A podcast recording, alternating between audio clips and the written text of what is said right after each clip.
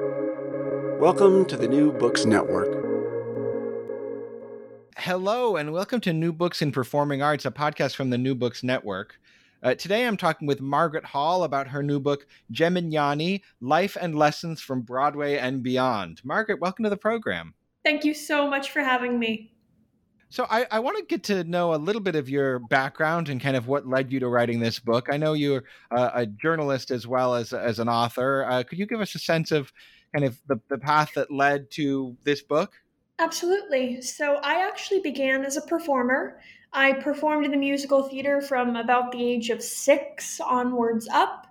And I was in the middle of getting a degree at NYU Tisch School of the Arts when the pandemic struck. Mm. Now, while I was at Tisch, I was also teaching musical theater history on the side. I'm autistic, and musical theater history is something that has fascinated me since I could form language. And so it was a way that I connected with my peers, and I also made sure I made rent every month. Was I taught classes about the history of the American musical and understanding the material that we were going over in school just a little bit deeper. And I really doubled down on that during the pandemic. And I had, in previous years, connected with a woman named Jennifer Ashley Tepper. Now, for anyone who doesn't know Jen, she is the creative director at 54 Below and an incredible musical theater historian in her own right. She has a series called The Untold Stories of Broadway, which is a remarkable grouping of books of Broadway anecdotes. And she had the foresight on May 5th, 2020, to connect me, who didn't necessarily know where I was going other than I needed to make rent with my classes, with a man named Paul Gemignani. Now, Paul is functionally the right hand man of Stephen Sondheim. He was in Steve's life, he is still in many ways. And he's a music director, and he is arguably the most influential music director currently alive. And so people had been trying to get him to write a memoir or something in that capacity for well over a decade, but he had always put it off, saying he didn't have the time, he had too much going on. Lonny Price, a celebrated director who's known Paul since he was a kid, called him during the pandemic and said, You officially have nothing but time. Mm-hmm. And Lonny, who's a good friend of Jen's, connected Jen and Paul. Jen wasn't in a place to help him with that book, but she had an inkling that I was the right person. So she connected Paul and I, and we immediately hit it off. And I like to say that Paul has a couple of superpowers, but the foremost of his superpowers is that he knows who someone is supposed to be before they even do.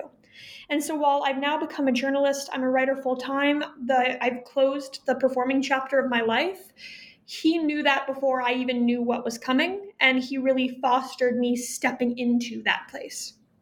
Hmm, great, that's a wonderful story. So, the book is is not a memoir, but it, obviously it draws a lot on your conversations with Paul. What was that process like working with Paul on this book?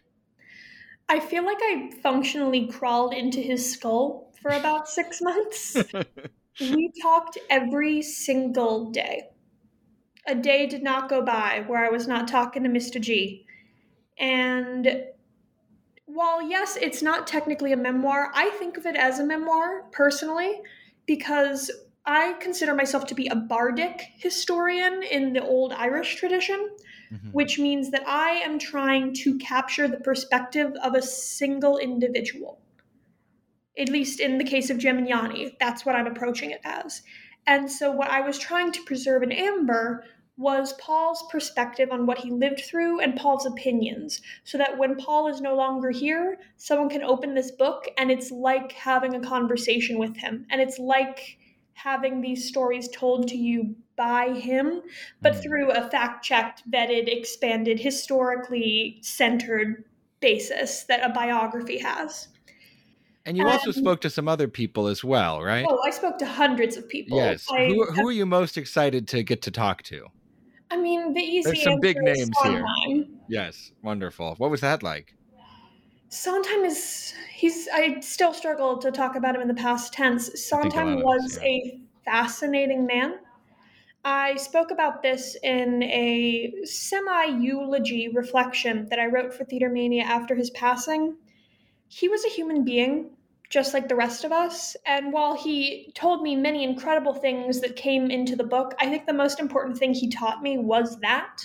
And I think it's something he made a point of teaching people his entire career. So many people have these stories of he would summarily dismantle the sort of deification that had happened around him so that by the end of your first conversation with him, you were two artists speaking to each other. And I think that's something we all could benefit from in terms of just approaching every conversation with everyone we meet with that kind of grace. He was a genius in many ways, but I think he was also a genius in terms of interpersonal connection in that way. Mm-hmm. That's wonderful. You uh, you write that the job of a music director is a nearly invisible position. Mm-hmm. For those of us who maybe don't know, what does a music director do? They put the music in musical, is the pithy one liner I like to use. Basically, every single note you hear when you walk into a musical is because of a music director. Yes, a composer writes it, yes, an orchestrator orchestrates it, but pretty much everything that is not sound effects programmed by a sound engineer is coming from the music director's ear, coming from their taste, coming from their guidance. All of the vocals, all of the music being played by the orchestra, everything that's happening within the chorus, they are key. And they are the creative team member who typically stays with a production for the longest amount of time.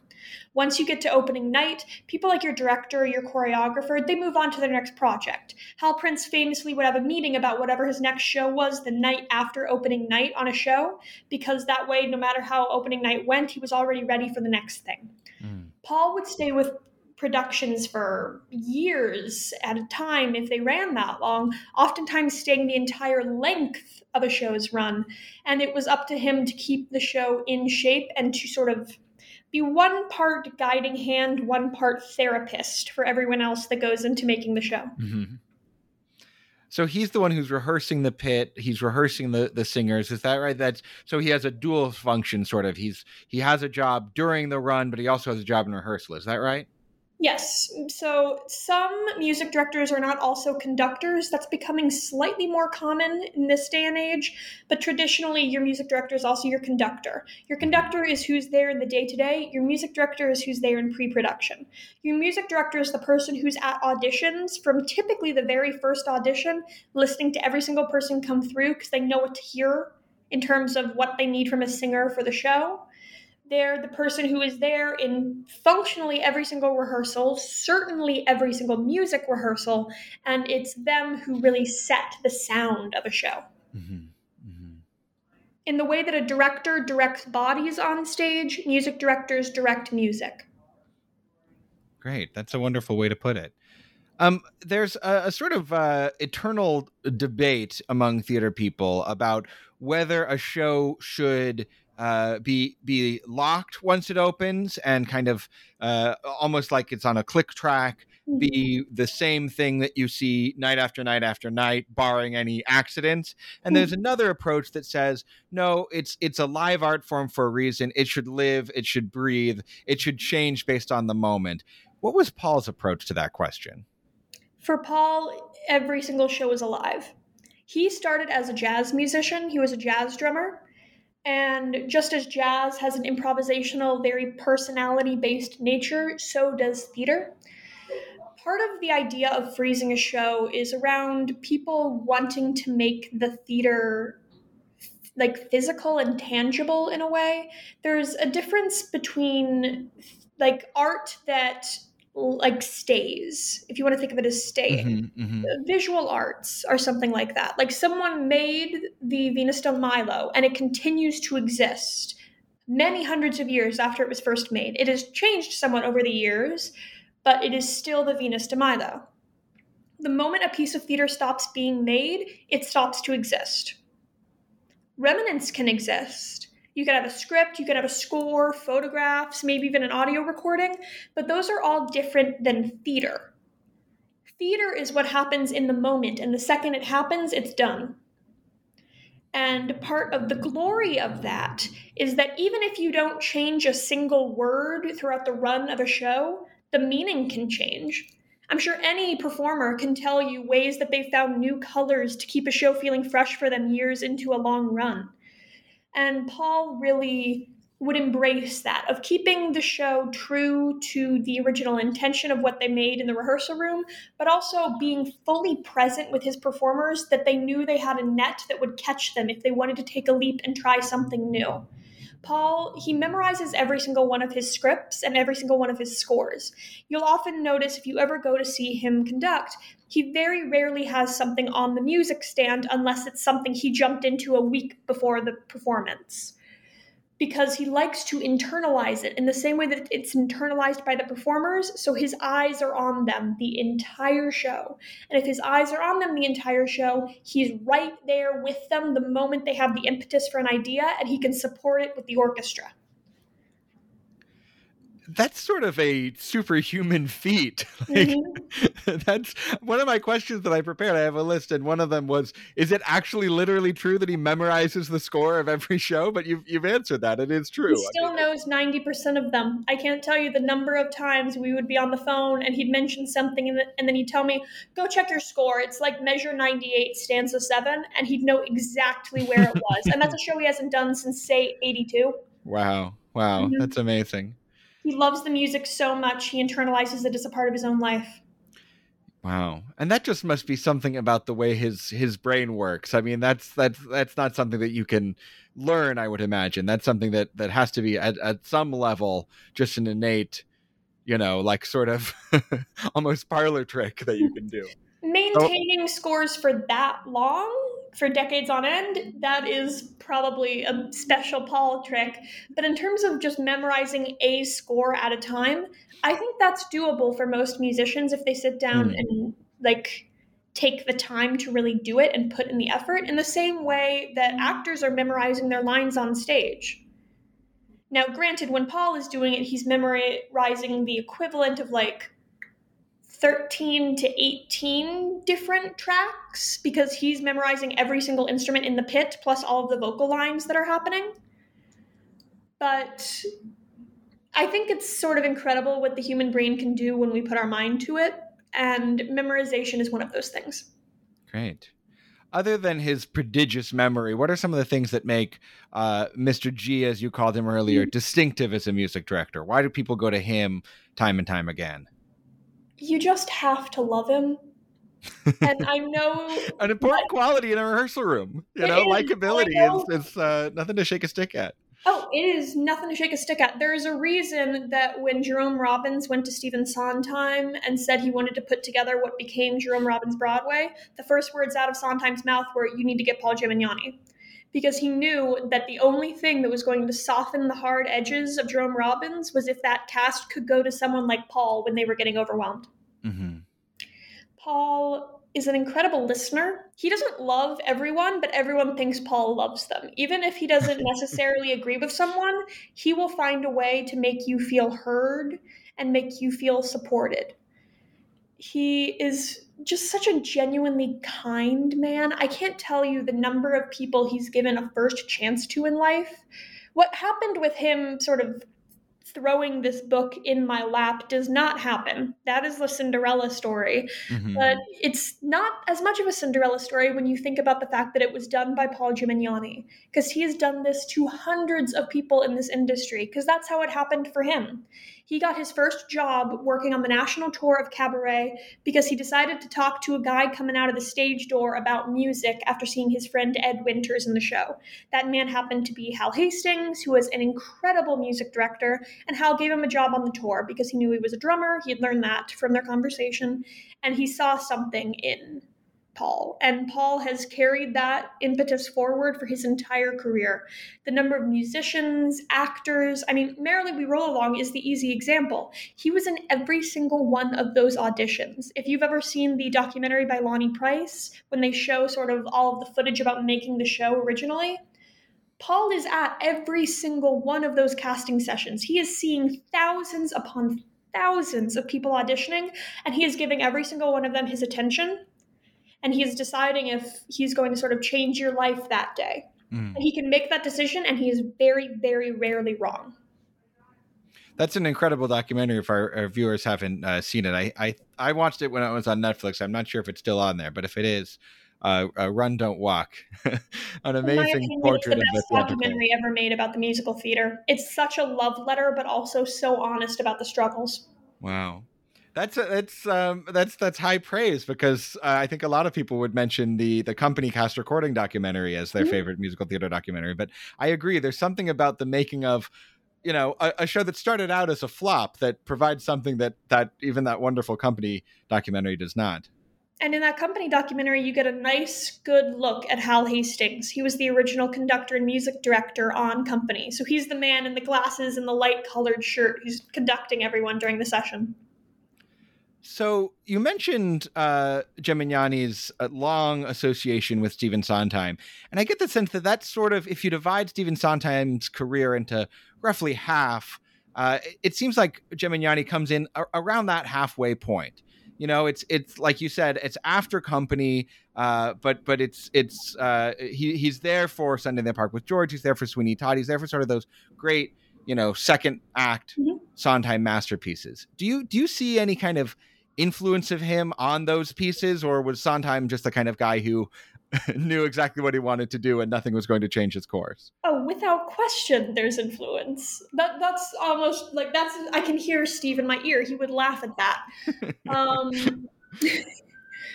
so I think of Sondheim's career as existing in thirds. There's the period up to Company. There's the Hal Prince years, which is Company to Merrily We Roll Along, and then there's everything after. Mm-hmm. And Paul is there for everything after, and basically all but company for the Hal Prince years. Paul comes into the fold through Hal Prince because Hal Prince and Cabaret, and Hal Hastings brings him into the room for Follies after a series of fun kerfuffles you can read about in the book. And from Follies on, Paul is in the room. He is the drummer on Follies. After Hal Hastings unfortunately passes away far too young, he takes over a little night music, and from that point forward, he is the Sondheim music director. And something that makes me emotional every time I talk about it, but especially since Steve's passing, is the story of a drink that the two of them had before Paul took over a little night music. Steve brought him to a little hole in the wall bar near the theater, bought him a drink, and when Paul asked him if there was any sort of advice that he might have before he took up the baton officially for the first time, Steve took a long, measured moment, looked at him, and said, Just do what you do. Hmm. And the trust in that remark is truly indicative of their relationship for the rest of Steve's life. Of if Paul went to Steve and said, I think this needs to be this, or I don't think this is working, Steve took him seriously and probably four out of five times implemented the change. And if he didn't, he would explain to Paul exactly why he wasn't, and typically they would find an even ground together. Things like the way an orchestra should sound almost entirely on Paul and whoever the orchestrator they were working with at the time. Oftentimes it was Jonathan Tunick or Michael Starobin. Any number of brilliant orchestrators came and went, but Paul works very, very closely with music departments. The sort of easy example that I can pull of a decision made by Paul Gemignani drastically changed a Sondheim show is Sweeney Todd. Are you familiar with the whistle in Sweeney Todd? Oh yes, of course. So the whistle is one of the most iconic sonic markers of that show. It is not in the score. It is a gong. It was orchestrated as a gong. Sondheim composed it as a gong or some other opening sound. Paul, with the brilliant since past scenic designer, went and they were sort of putting together how things should work, and they found this legitimate old roof from a Victorian factory that they brought down that was a main part of that original set design. And attached to the roof was this old Victorian factory whistle that would ring to tell you, oh, lunch is over, back to the sort of assembly line, so to speak. And they really liked it. They had to move it into the very back of the theater, swathed in curtains and things, because the first time they played it, it made everyone's ears ring and sort of freaked out everyone. They were screaming. It was way too loud to be inside the Uris Theater, now the Gershwin. But they figured out how to make that happen. And Paul was the person who played that every single night. There was a long tube that he would trigger from a step that he had next to his podium. And he had a very short period of time where he had to press it and then wait for it to sound because it took that long to travel through the tube to trigger the whistle. And so that's a very sort of clear thing of I don't know any major production of Sweeney that even if they don't use a whistle, they use something very similar because mm-hmm. that's such an iconic part of that score. And that's just Paul deciding he wanted something stronger than a gong to open that moment. And that's a, just a decision he made. And then when he showed it to Steve, Steve said, if you think it's right, we'll go with it. And that was really their relationship is they were true collaborators. They trusted each other so much musically and had so much respect for each other that they really collaborated. And to me, that whistle serves a very important metaphorical function because it really ties the action of Sweeney Todd into that kind of factory life of the Industrial Revolution period. And and really, I think for me, is is what makes it a musical that is a metaphor for industrialization and the way that the industrialization process kind of grind through workers' bodies. I feel like that's mm-hmm. what Sweeney Todd is about. And I don't know if it would feel like it was about that if it if it weren't for that factory whistle being such an integral part of the score in many ways, I think of that whistle almost like the world's shortest overture. Mm. Because if we're there's many different definitions of overtures, and this is something I've been wrestling with in my work this year. In fact, you can read quite a bit of it on Playbill. But oh, if we're going to go with the definition that an overture exists to put you in the world of the show you're coming to see, and sort of transition you from your outside life into this new world you're entering as sort of a transitional point. Sweeney does that in about two seconds with that whistle. Mm-hmm. The second you hear it, you sit up, you jolt. It's jarring, it's uncomfortable. You want the sound to end, but it grabs your attention like nothing else. And I don't think it's a mistake that that whistle is not only used at the beginning of the show, it is used every single time Sweeney kills someone and slits a throat. That is what sounds, because it is just as jarring every time you hear it. And to link that sonically with the act of the murders, I think is a stroke of brilliance. Great. I, I, I know that there are many such stories in the book, so I, I won't make you recite all of them. But could mm-hmm. you give us just a couple more examples of ways that he was a, a kind of decisive part in crafting the sonic landscape of one of these shows? Oh, there's so many. Um, it's a big question. Take your time. Uh, a fun one is the film of Little Night Music starring Elizabeth Taylor. And this is actually another example of how important collaboration is in a music department. No Man is an Island. And it's a story of how he and Jonathan Tunick completely upended a sequence, basically. They were, I believe, shooting in Vienna, if my memory serves and they were filming a sequence where Elizabeth Taylor as Desiree is at this sort of celebration. There's a military band that's supposed to be playing behind her. It's not a scene that's in the musical, it was specific to the movie. Now, your mileage may vary on how much you like the movie, but this was a sequence that was added for it. And the band that had been brought in was not like Broadway level musicians, it was an actual local military band. And they weren't great they roughly could play the notes that they were given, but none of them were necessarily career musicians. Let's put it that way. And as Paul likes to say, it takes a lot of time to make someone good, but it doesn't take very long to make someone so bad it's funny. Mm-hmm. And so he and Tunick sort of had a mind meld moment, and they decided to tell the band just off the cuff. On the next take can you just transpose it up a half step? And the band just it fell apart the moment they were trying to do that by sight. Right. and it was so bad it was hysterical and it's one of the best scenes in that movie. Is it's so funny of she elizabeth taylor is very clearly trying to keep her composure do this like scene of like oh this is this great honor but this band is just atrocious in the back.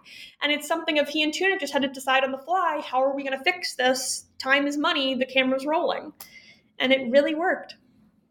That's wonderful. I love that story. Um, the rehearsal process for evita sounds like it was very stressful, which I didn't really know about uh, before I read this book. Could you give us a sense of kind of what that process was like and and what Gemignani's uh, contribution to that was? The rehearsal process for Evita was extremely stressful. I think sometimes people think bringing a show from say the West End to the US wouldn't be that hard because well you've already like worked out all the kinks on the other side of the pond are you just transferring it over? It is very rarely one to one and with Evita it was especially not one to one there were many different points of difficulty. Paul had a very fascinating journey with Evita because he was still working on Sweeney Todd when Hal went to go start work on Evita. And so he struck a deal with Hal that he would get the show sort of together, get it cast, get it ready to go, and they would hand it over to someone else to conduct because he wanted to stay with Sweeney. That was his baby. It's one of the first times Paul sort of took a stand in that way and said, I want to stay, rather than Hal telling him where to go. And the most interesting stories for me are when Paul then came into Evita after Sweeney had closed. So the show has opened. They're out of the official rehearsal period, but he's still there working with Patti, working with Mandy, doing that production several months into its run. One of my favorites, and you were talking about sort of people I've interviewed. I wish I was a good impressionist because if I could deliver mm-hmm. the story in the way Patti LuPone shared it with me, it her her line delivery was perfection, basically. Well, she's she's Patti LuPone. I mean, exactly. it's to be expected. Yeah, it was just what a good storyteller. But they were in the middle of doing the show. It's the summer. It's hot. I don't know how familiar you are, you are with the original costume plots for Evita, but there was a lot of wool coats and like heavy duty fabrics. And while today it's much more common for there to be air conditioning in a theater, back in the 70s, 80s, it was pretty rare to have air conditioning backstage if you were lucky enough to even have it in the house. And under stage lights, as I'm sure you know, stage lights are incredibly hot even in the best of circumstances. And so these casts are just melting in this production of Evita in these big, thick, beautiful, but densely made costumes mm-hmm. under these stage lights with no airflow in this summer heat.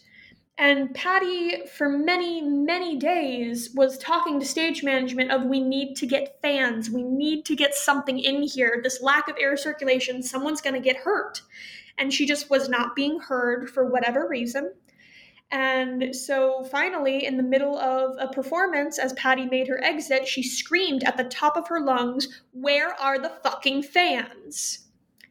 And Paul heard her because Paul was watching her as she made her exit. And even though her microphone was off and she was surrounded by these big, heavy duty curtains, so her sound was muffled, I don't think they could hear it in the audience.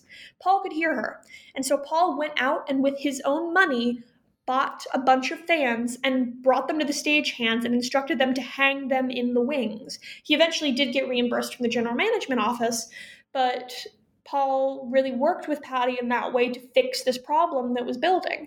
And that really is Evita to me is it's a series of people working together to address problems as they appear and doing their best communally to try and find a balance. Hmm. Did he play a similar kind of uh, balancing role on Merrily? Oof, uh, yes, but perhaps not as delicately.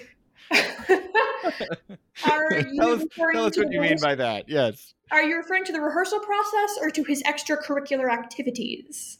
Let's let's do both, Margaret, if, if you're comfortable going there. Okay, we can go there.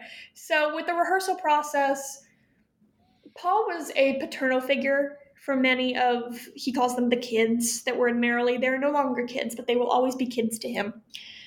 And he literally walked one of them down the aisle when they got married, Donna Marie. Wow. Wow. Like he he became the person that they could cling to as their worlds were being flipped upside down again and again. Paul was the steady place in a storm. And, and it's a pretty amazing list of kids. I mean, it's a notorious oh, flop, but if you look at that cast, they've oh, a lot of them insane. are people who've gone Price, places. Tim Walton, Jason Alexander, Tonya Pinkins. The list goes on and mm-hmm, on. Mm-hmm just inc- it's an incredible original company and paul really was there to sort of guide them through it, be a shoulder to cry on if they needed, be someone to rail at if they needed to let it out. Just the person that they needed, he was there to be. And he was also that for Hal Prince and Stephen Sondheim for the most part in this process. As anyone who knows about Merrily knows, it was a very difficult birth for a show. It didn't necessarily go the way they wanted it to go, but Paul was doing his best to sort of play both sides in that way of trying to be everything to everyone. Additionally, he had been sort of hop, skip, jump pulled into working on another show at the same time as Merrily We Roll Along, and that is what would go on to become Dreamgirls.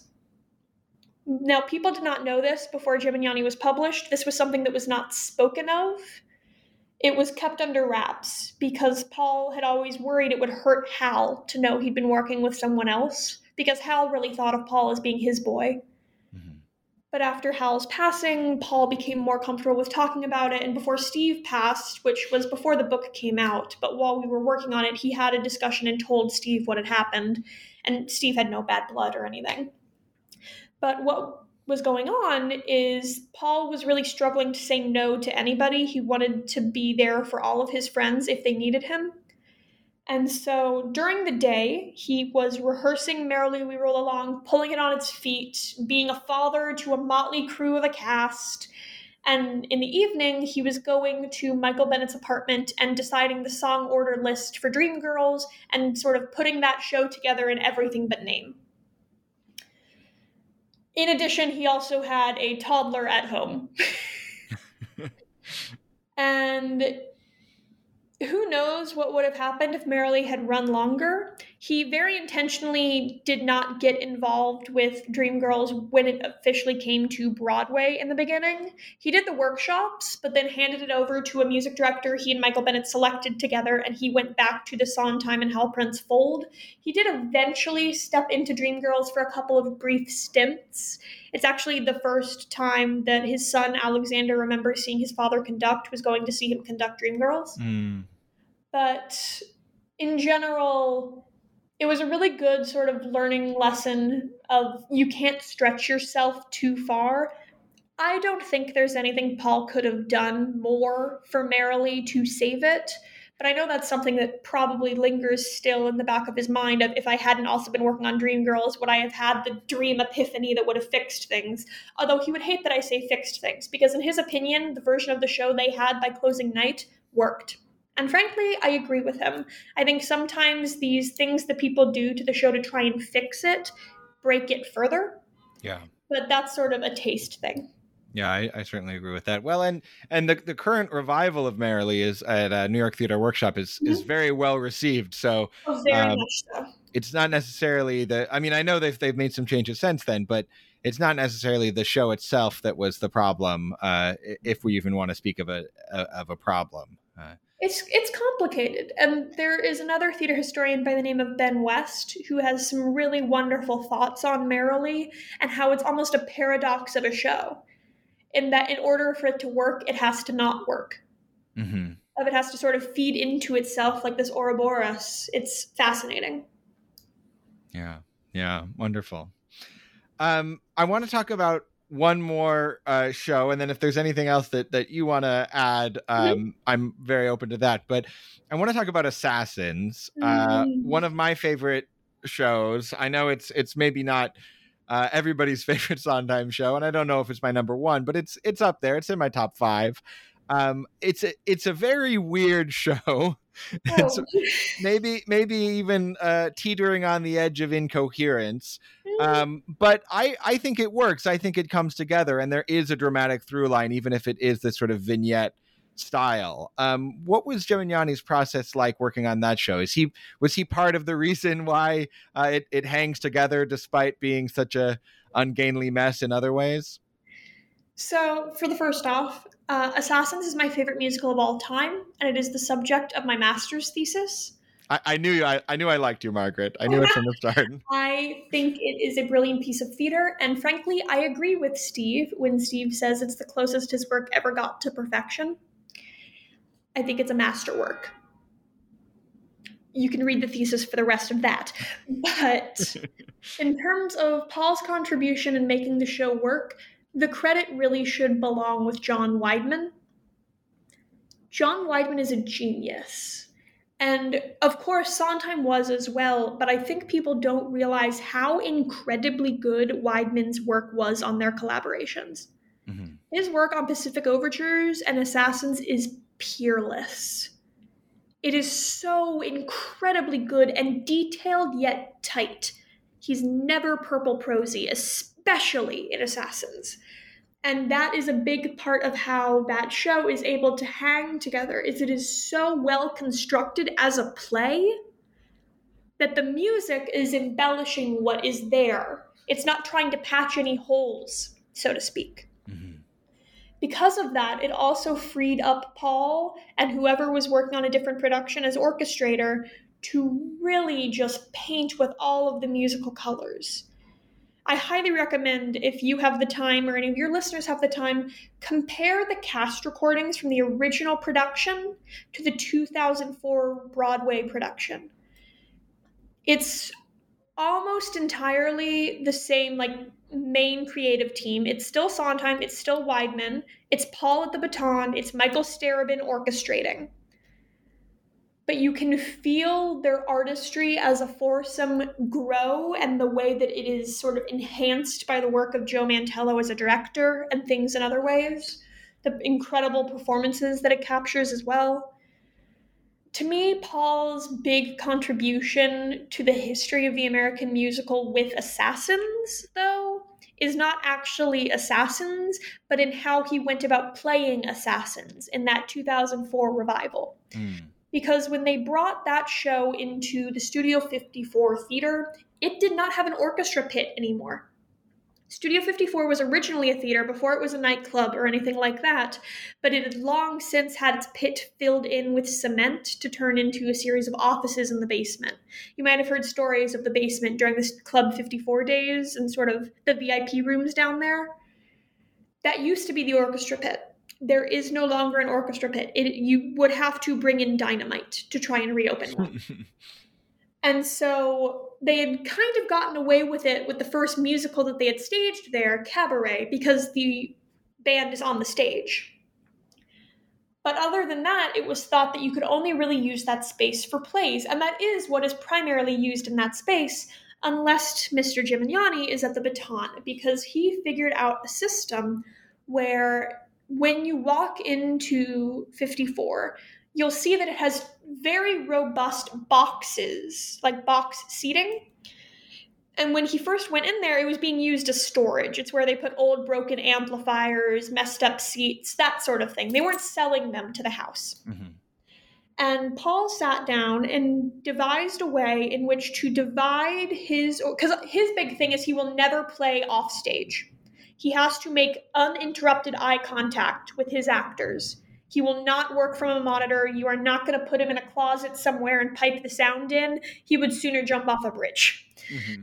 And so he knew that he had to have these sight lines, but they couldn't put him in a normal pit. And they were threatening to put him backstage, and he was not going to have any of that. And so he figured out how to divide his orchestra into these two boxes, the foremost boxes of the space. Also, occasionally, depending on the production, someone above him. He will pretty much always conduct from the left box, and he works it out with these incredible musicians that he contracts that they're watching him across the audience, and he conducts them from their separate vantage points and it is miraculous to watch. You can see it in the pro shot recording of She Loves Me that was made several years ago, mm. because Paul was also the conductor for that at Studio 54. And it is truly like watching a wizard. The way that he is able to maintain attention of both everyone who's on the stage, they're all fully aware of where Paul is at, but also his orchestra and the way that the sound is weaving over the heads of the audience it's masterful and it's now become sort of de rigueur in that space that if you're going to do a musical this is the setup you're using and it's because paul figured out exactly where the sweet spot was in that theater That's wonderful. Well, thanks for that story. I, I really uh, uh, enjoy that. I feel like that kind of gives us a sense of why he's so innovative and, and well known as a music director to this day. Um, finally, my last question is uh, what piece of advice or uh, or guidance that Gemignani gave you do you feel like you want to pass on to our listeners as a kind of little chestnut to remember from this conversation? Everything always boils down to following your heart. You can extrapolate it in whatever direction you want to, but your heart knows the way to go. Your heart is wise, and you have to listen to it. Listen to that gut intuition. You might think you're out of your depth, you might logic yourself out of a decision that could change your life for the better. If Paul had applied cold, hard logic when Hal Hastings asked if he wanted to go on tour with Cabaret, he probably wouldn't have gone because I've got a steady job waiting for me back in California. I should just get on the train and go home. I don't do Broadway. This isn't what I do. I have no experience with this. Instead, he dove in and he figured it out. The same is true of every single show he's done, where he to very very rarely would work on a show knowing exactly what he wanted the outcome of the show to be. Even if he was doing a revival they were almost always transformative revivals in some way. Mm-hmm. and that is a big part of the joy of it because he got to explore himself as much as he was exploring the show and seeing where it took him as much as he was taking it following that gut instinct, following that heart, and especially following your heart in terms of kindness. And no matter if someone's cruel to you, no matter if someone tries to snipe you down, still making the conscious decision to lead with kindness and compassion every single day. Doesn't matter if you get knocked down, you get back up and keep walking that road. I think it's the most important thing we can all do, no matter if we work in theater or not. Well, Margaret, I think that's a lovely note to end on. It was such a pleasure to get to talk to you today. Thanks so much for appearing on New Books in Performing Arts to talk about your wonderful book, Gemignani Life and Lessons from Broadway and Beyond. Many more fun stories in this book, uh, a lot more uh, great. Uh, advice, uh, a really good time. So I think if you're if you're a musical theater fan, or if there's a musical theater fan in your life, y- you couldn't do any better than checking out this great book. Thank you so much for having me. Thank you.